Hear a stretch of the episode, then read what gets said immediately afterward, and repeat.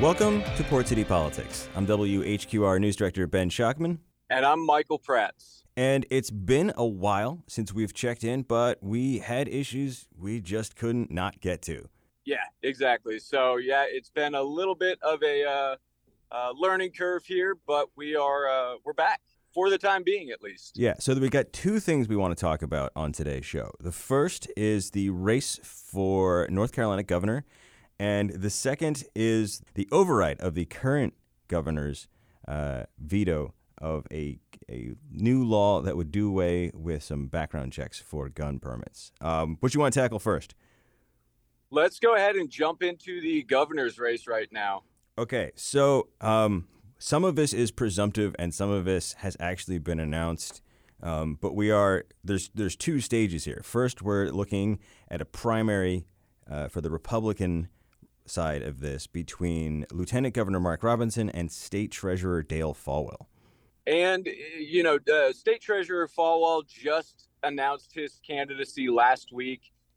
Pretty much, I think it was Saturday, he was at the Forsyth County GOP convention or something to that degree and made the announcement, and then just quietly changed his Twitter account to say State Treasurer Dale Folwell for governor. So that is confirmed now, and the AP has confirmed it. Folwell himself has confirmed it. So we know this is happening, which is not really a surprise to me. It's been something you and I have talked about.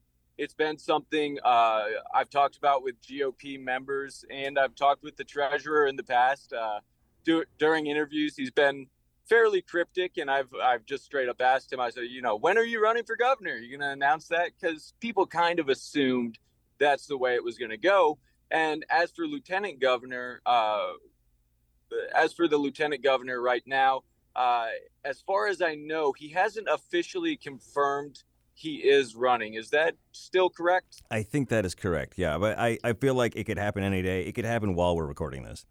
Yeah, exactly. So that's pretty much a given. I think he has in the past, if not directly said it, certainly alluded to the fact he will be running, which will lead for an interesting race. And you and I talked about this. We tweeted about it. This is going to be interesting for a primary because you're going to really divide the Republican Party. There's a lot going on within the GOP right now, especially with former President Donald Trump's indictment, which came down on Thursday afternoon /evening from Manhattan DA for his hush money accusations. So there's a lot shaking up in the party. I'm not sure. I do believe that will possibly rally the MAGA base, which is, the Donald Trump supporters who are a little more vocal, a little more, I want to use the word carefully, but a little more right of center. We'll put it that way. Yeah. Unless you've been living under a rock, what I'm talking about in terms of policies, in terms of rhetoric. That is all, that's what's driving a lot of the Republicans in the GOP.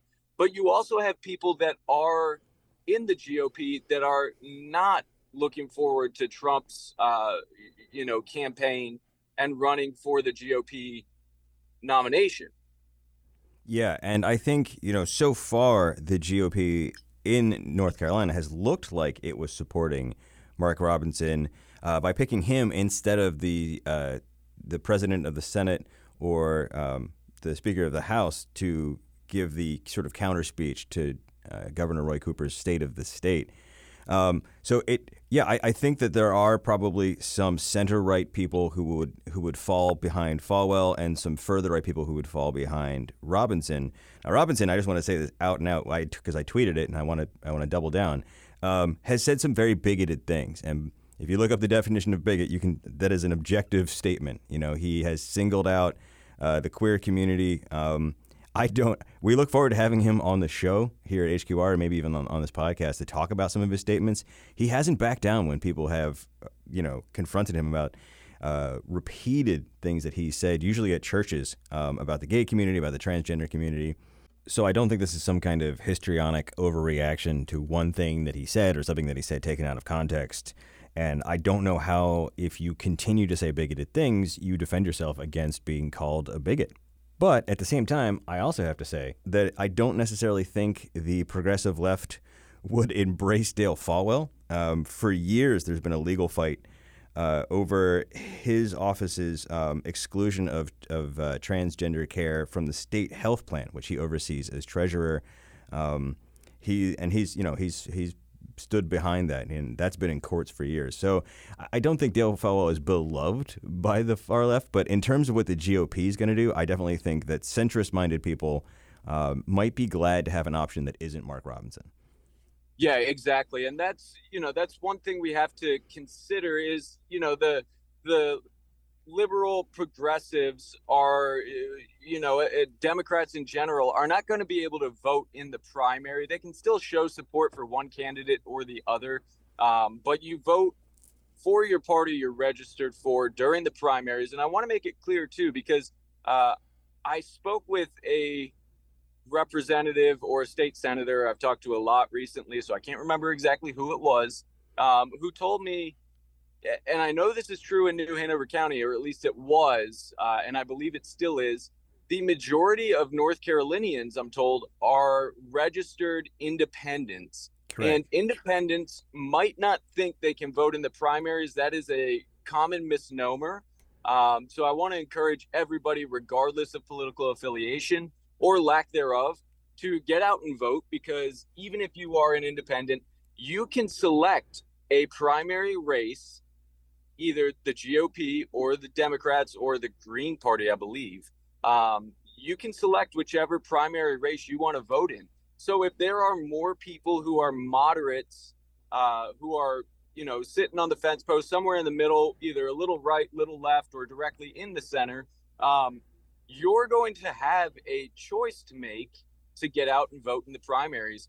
And that could be the deciding factor in this race, because the GOP in North Carolina has repeatedly stood behind, by and large, has repeatedly stood behind MAGA policies and Donald Trump-isms. So I think the party itself might want to give the lieutenant governor the nomination. But you also have to consider the fact that he has been unsuccessful in running for governor.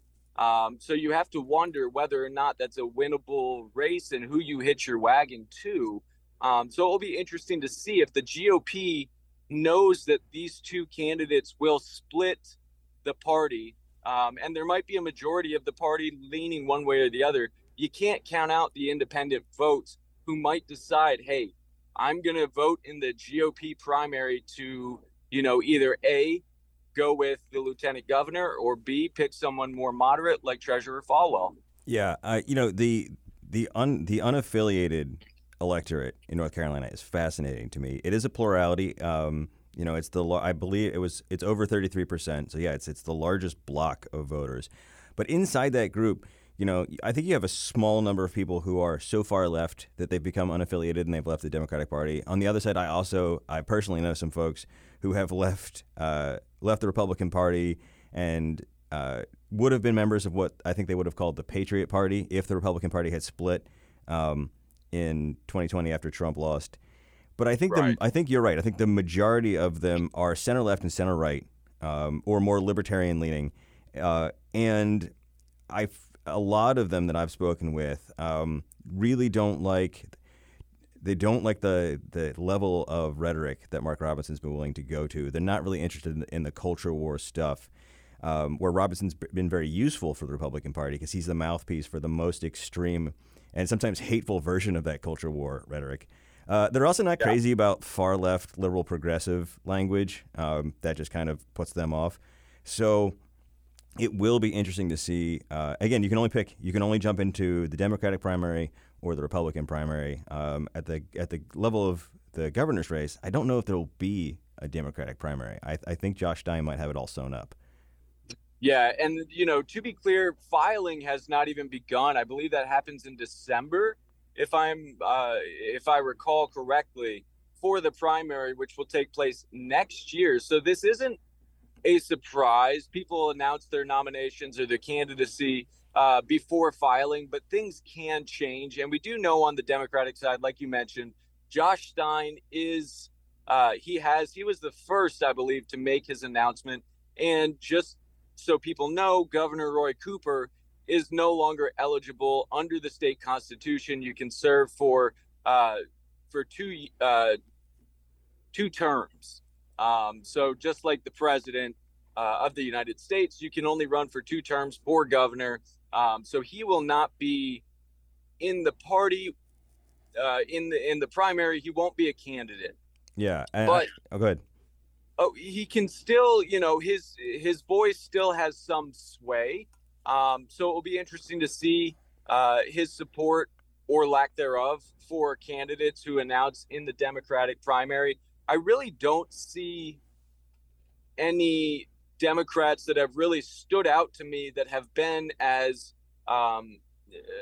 vocal, who have been as, on TV, in the media, and really getting their faces and their names out there, which, you and I have both talked about both Attorney General Stein and Dale Folwell, because we truly appreciate, as journalists, we understand that, they want to get airtime and FaceTime. Typically they're angling for something like this, but it still helps us and it still helps you, our listeners, to know what's going on when politicians get out there, and whether or not they're campaigning or angling for something, it still helps everybody to have that level of transparency. So while I understand that a lot of it is for airtime, it still benefits us and it still benefits the voters. Yeah, I will have to cool off my pro-Falwell rhetoric because we are going to actually be in an election season. And to be clear, everything good about him we've said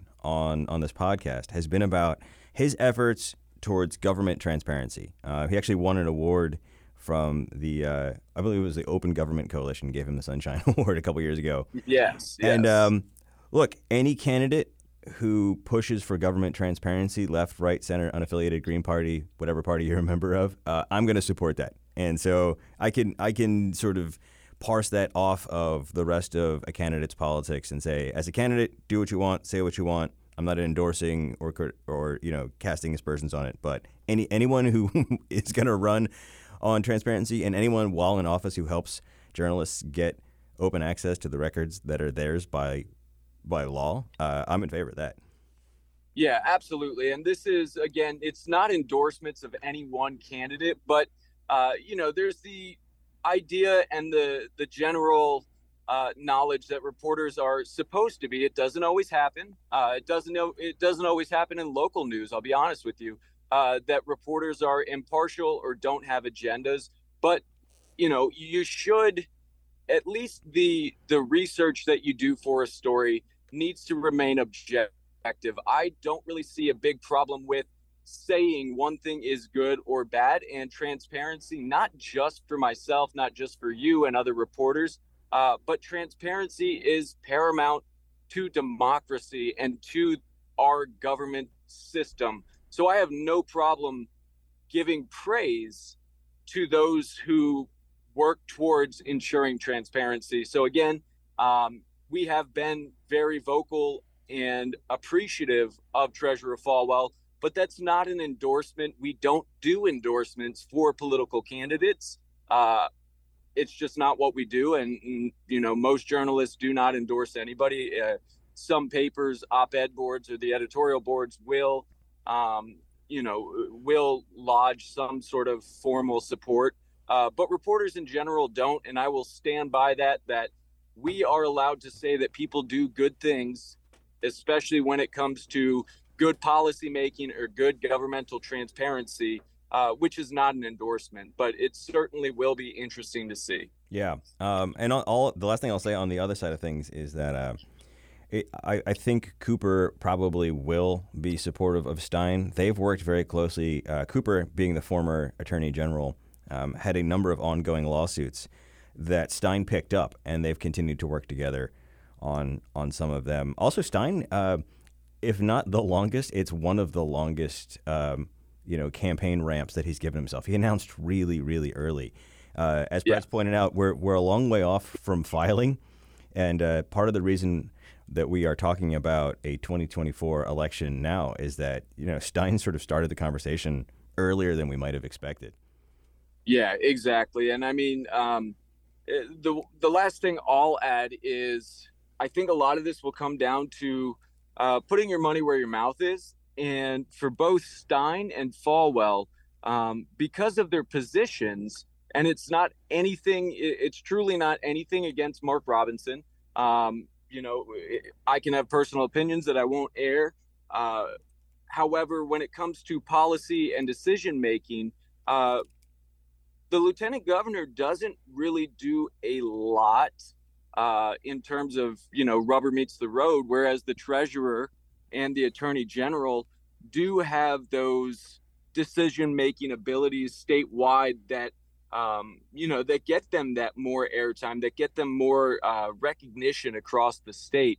So they're two household names, so to speak, especially within the news, in terms of, policy rather than the lieutenant governor's media coverage, which has been, as you mentioned, really based on a lot of the rhetoric and sometimes bigoted rhetoric towards different communities. So it will be, again, interesting to see how that plays out, because the lieutenant governor doesn't really do much with policymaking or decisions. Yeah, I for a long time was very confused what the lieutenant governor was for. But yeah, president of the Senate, basically, overseeing it like the vice president does. Yeah. Or president of the House, one of the two. I think that's pretty much the ceremonial aspect of the position. Yeah. All right. So we talked about governors. Let's talk about guns. All right. So the North Carolina General Assembly recently introduced, this past session, and they've introduced it multiple times actually over the years, and it's been shot down, no pun intended, these gun rights bills. And Senate Bill 41 does a number of things. One is a little bit something people haven't really talked about, which is a gun education course for gun owners, a public service announcement type deal where they promote gun safety and education. So I think most people have agreed it's a good thing. Whether or not that's really effective, it's kind of like DARE programs and other things like that. Good intentions, but realistically, what is it truly doing? It's going to be hard to say. So that's one portion of it. The main portion of the bill, two big things, but the one we want to weigh in on is the removal of the pistol purchase permit, the PPP. That is, in North Carolina, it's been a law since 1919 that if you want to buy a handgun, you have to get a permit from your local sheriff to purchase a handgun. That's the handgun permit. And when you go into a gun shop, or even if you wanted to go and buy a pistol from a friend to gift one to a family member, that person receiving it has to have this pistol purchase permit. And that was a way that, like I said, since 1919, sheriffs basically got to have that final say. There's a clause in the law that gives me pause, and that is the good moral character clause. Yeah, I want to linger on that for a second, because part of this debate has been the allegedly racist origins of this law, and it's not hard to imagine a situation where a white sheriff in the 20s used this law to disenfranchise black residents of their Second Amendment rights. Is that a wild thing to say, or is that accurate? I think it's fully accurate. I wasn't alive then, obviously, but it was a Jim Crow era law, and that is something that supporters of removing this permit have touted. And based on different policies and different rhetoric we've seen, the legitimacy of their claims to really be concerned about that aspect of it, it it brings me pause. I'll put it that way. It gives me some question as to, you know, it just doesn't feel like that's really the main driver behind this is, oh, we want to repeal a Jim Crow era law. At least not for the reasons that people have stated, but it is a legitimate concern. And it, like you said, 1919 in the South, very different. Well, not that different, honestly. I wish it was more. I wish it was more different. But there were, you know, it was more socially acceptable and, you know, even praised to, you know, have these sheriffs, white sheriffs who, you know, just in general, Jim Crow era laws were racist. That was their intention. And, you know, if you look at a history book, if you look at the way that Black people, minority communities were disenfranchised by these laws, I think it's very fair to say that these era laws had a very pointed purpose, even though they might have been subverting some of the, you know, the abolishment of slavery happened, you know, a couple decades before. So it's not a leap to say that those, and it was the GOP this time around and the previous times around that supported this bill. And, you know, it is a Jim Crow era law, and I can absolutely see the veracity of their thoughts that this was made to disenfranchise Black people from owning firearms. Yeah, so I want to talk about a more modern application of this good moral character. And again, I'm with you. I am not a fan of the government making decisions based on a subjective view of morality, because that's, you're leaving, the sheriff is a very powerful person in the way that North Carolina government is structured, and letting a single person decide what is moral and not moral, oh man, I'm not super comfortable with that. But that said, you know, one of the arguments about this law from the right has been that it's redundant because you already have to go through the instant federal background check. But one thing that doesn't show up on federal background checks, as I understand it, are things like TROs, temporary restraining orders, or domestic violence orders. These are not criminal charges. They're not convictions. Right. They don't show up on the state database, like the NC Department of Public Safety database. But a sheriff's office would be familiar if, like, for example, you had been repeatedly slapped with a TRO for abusing someone or stalking someone. If people had made multiple complaints about you, those things won't make their way into a federal database, but a sheriff at the local level would know about it.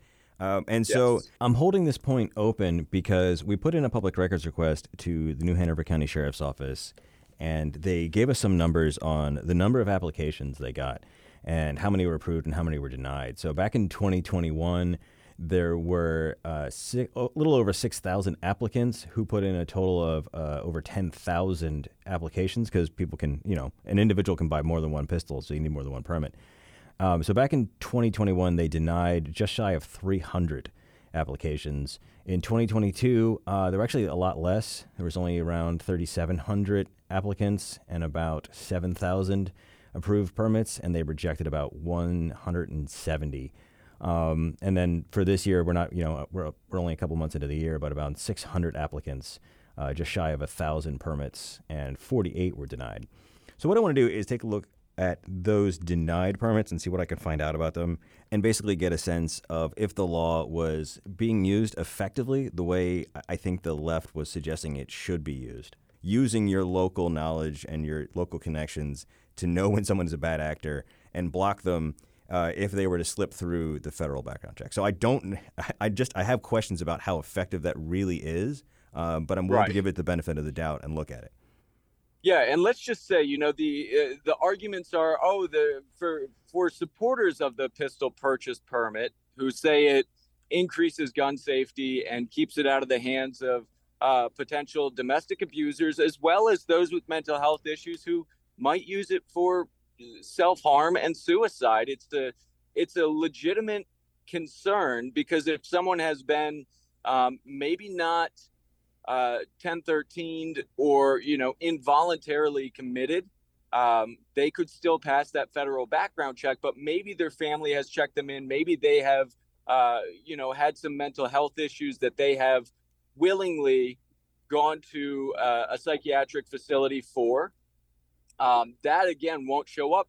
But it's possible the sheriff does have some more information about this and says, hey, listen, this seems like a bad idea. This person has a history of mental illnesses that don't reach the level of worth reporting, but I know about it. I'll also say, though, the argument that sheriffs know their community the best. In 1919, that might be true. The population was significantly smaller. We have exponentially grown as a nation, as a world, in terms of population. Now, do I believe that the sheriff knows really their community name by name? I don't. So I'm not sure I buy that argument completely. But yes, there are things that do reach the level of the sheriff's office might be responding, like you said, to issuing TROs or things like that. So there's some validity to it. There are some concerns that I do acknowledge are very real.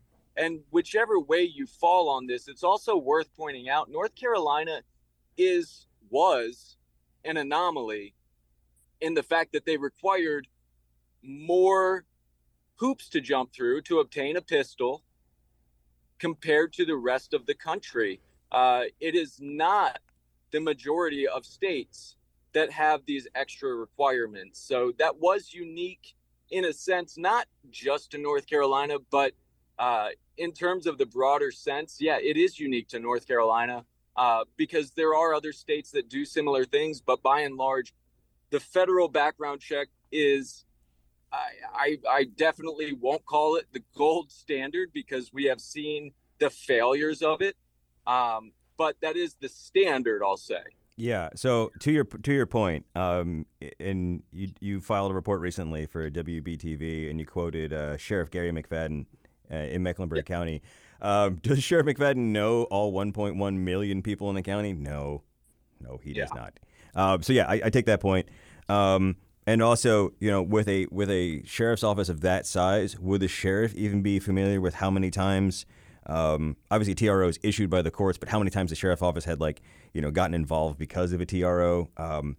Maybe, so I think there's a lot of maybes around it. I will also say I have covered numerous crime stories where guns were purchased or stolen, and obviously when it's stolen, you're not going to the sheriff's office to get a permit for your stolen gun. I've talked to many people who, largely on the left, who are in favor, or even in sort of in the middle, people who are in favor of gun control, but just didn't think that this was effective because bad actors. We're already breaking the law when they got their handgun. Obviously, that's kind of a self-defeating philosophy, but it's certainly something I've heard. Also, it definitely didn't cover shotguns and rifles and stuff like that. Right. So if you really wanted to do grievous bodily harm to yourself or others and you couldn't get a pistol, I mean, you could go to a hunting store and get a 12-gauge and do a hell of a lot of damage. That's not a reason to not try to control the use of handguns because they are used in the majority of violent crime here in Wilmington. They are, I believe, the most commonly used weapon for self-harm. Certainly I get the impetus for it, but I've seen a lot of unnuanced outrage about the removal of this law. And some of it had to do with the way the Republican Party did it, which was to wait for Democrats to not be on the floor and then just run through the veto override real quick. So let's talk about that real quick. So this did get passed in mid-March. It got sent to Governor Cooper's desk, which if you've ever watched Schoolhouse Rock, you know how a bill becomes a law. If you don't, go to YouTube and find the video of I'm Just a Bill. And it is applicable to North Carolina law and most state legislatures as well. Basically, this started in the Senate. Senator Danny Earl Britt, I believe, was the primary writer and sponsor of this bill. It got sent over to the House. There were, I believe, a couple changes made and then sent back for concurrence. And then when that passes, and it did, it got sent over to Governor Cooper's desk, who had 10 days to veto it. He waited until day 7 because day 10 would have fallen on a Sunday, which you can still do. Weekends do count, and you can still veto something on a Sunday, but maybe he had golf you know, tea times, I don't know, and wanted to do it on a Friday afternoon. And that's what happened. The Senate quickly overrode the veto based on party lines. Not a surprise. The Senate does have that veto-proof majority. However, the House does not. They are one vote shy. They have 71 GOP representatives in the North Carolina State House. They would have needed one of two things to happen. There were three Democrats who voted in favor of this the first time around and sent it to Cooper's desk. However, the other thing that can happen if they didn't get that one extra vote from a Democrat, the other thing is there's no proxy voting in North Carolina for our lawmakers. So if one person didn't show up and the entire GOP voted on party line and supported this, it would pass. And that is what happened. And it happened by three Democrats not attending the session for whatever reasons. I believe someone was sick. Whatever reasons people didn't show up, that is how this got pushed through. Had everybody been there and voted on party lines, because for the veto override, I don't believe any Democrats went against Cooper. It was still voted on party lines, but because there were 71 Republicans there and only 42 or 40-something Democrats, it passed due to a lack of Democratic opposition because they didn't have the votes to override the Senate's or to override the GOP's wishes. Yeah. You know, at the end of the day, look, I know this. People will point out that if you look at state houses across the country, this happens. Both sides do it. They take advantage of the real world numbers instead of the actual, you know, constituent member numbers. But I would never feel good about a binding legislative decision that was made on kind of a gotcha kind of move. I don't know. Just I'll never feel good about that. Yeah, you know, regardless of where you stand on that, I think that's a great point. And I do believe if the shoe were on the other foot, I do feel like Republicans would be upset with someone pushing through a veto override, especially if it was the GOP in the governor's mansion. And but, you know, the Democrats controlled the House and the General Assembly as a whole. You know, I think both sides of that, regardless of where you stand, I think most people would agree. It is a bit underhanded at best. Yep. You know, and when I'm out there in the field talking to unaffiliated voters, that kind of thing is one of the things that comes up. People who have left their party, who've left the Republican Party, who've left the Democratic Party, because that kind of stuff just feels antithetical to the spirit of democracy. But that's about as far as I think I should go on that topic for now. Yeah, definitely. And, you know, I do want to point out the other portion of this bill, because I mentioned there's three parts to it. We talked pistol purchase permit, which we can revisit if you have anything more.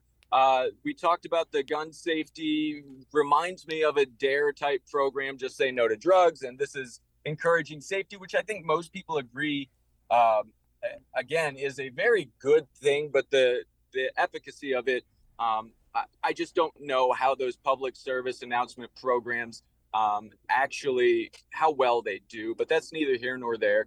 The final part of this, which Governor Cooper tweeted out about, and I do take issue with any politician, left or right, being disingenuous or leaving out some of the key facts of this, and that is that this bill will now allow churches and other houses of worship. I'm just going to call them churches because that's what everybody knows them of. But this applies to Jewish temples. This applies to non-denominational temples, whatever you want to call them, places of worship, churches. It allows people in churches to carry weapons, which also have a school or educational building attached to them. So people have said, oh, this is going to put guns in the hands of students. Well, it's more nuanced than that. And I I can understand the optics of it. But in North Carolina, churches have been allowed to, parishioners, whatever people are called, congregation members, have been allowed to carry firearms and weapons on church property for several years. However, if that church also had a pre-K program, and we've seen, most people know that a lot of pre-K or preschool or even secondary school, high schools, those churches that might just have that on their campus, but it's not within their church building, and it's certainly not during services, those churches are not allowed to have people carry a weapon because, technically it's school property. This changes that. Those churches now are allowed to, people are allowed to carry on church. And whatever your take is on this, I think we can say, very objectively, churches have become targets. I can at least understand the desire to have armed security. I don't truly understand the desire to have, church members packing heat in the pews, because, especially if something actually does happen and your church is targeted, having, 100 people armed will probably lead to some crossfire and unintended casualties. As I always as I always say, I extrapolate from people's driving ability. And if you have 100 people in cars, it only takes 2 people who can't drive to ruin everyone's day. And so, the odds of having 100 well-trained, coordinated marksmen, that's not a church congregation. That's a division of Marines. Yeah, exactly. So the likelihood of everybody in your church who owns a gun being proficient in it, and that is the unfortunate side of gun control, which we can get into at another date. But the fact of the matter remains that a lot of people buy weapons and firearms that they don't have the training, and they don't put in the time at the range. They don't get professional training.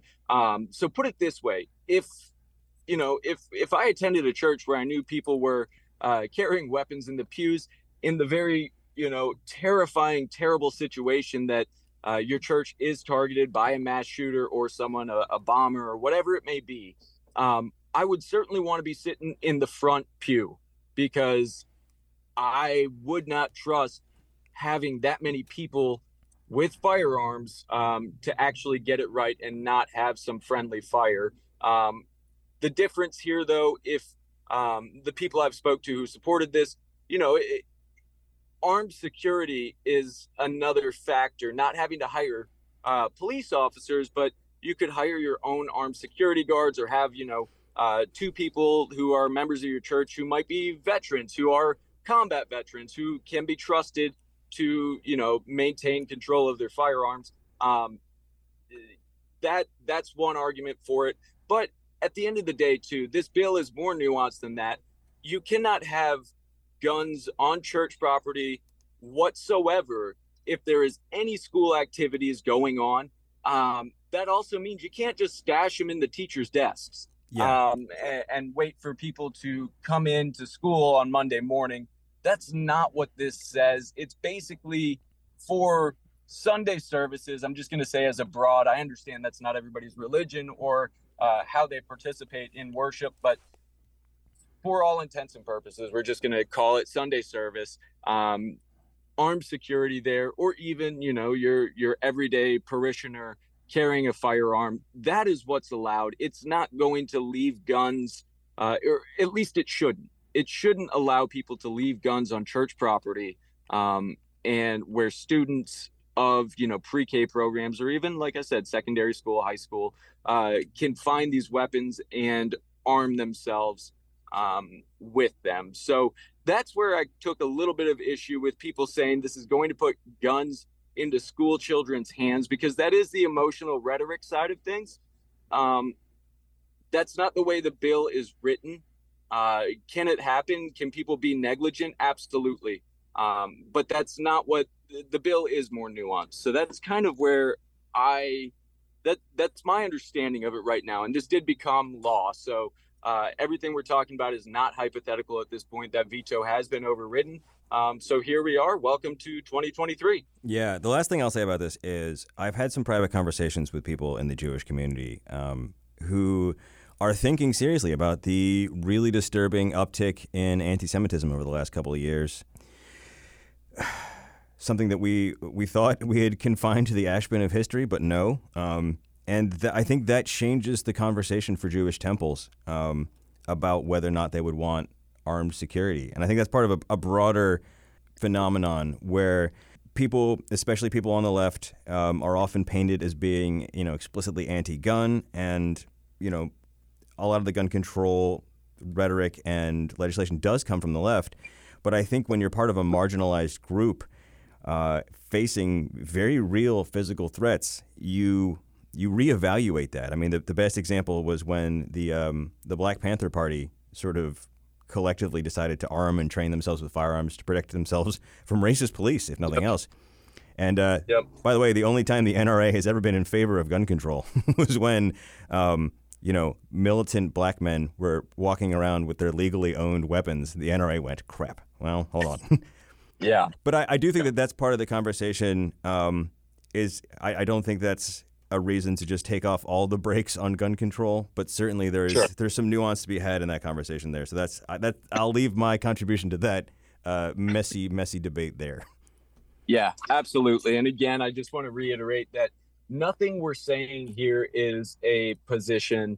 It's not an endorsement of anything. We are just, it's our job to look at things objectively, and objectively speaking, there are some legitimate concerns and arguments from both sides. And it would be bad journalism for us not to acknowledge that there are real concerns on both sides. Yeah, fair enough. Well, I think that's a good place to leave this episode. Yeah, I think so. And hopefully we will be seeing you on a more regular basis here. I am in Charlotte. I am trying to get my bearings up here. It's only been about 4 weeks as of today. So bear with us. We will hopefully be back up and running more regular as we move forward. All right. So for now, we're just going to say we will see you soon.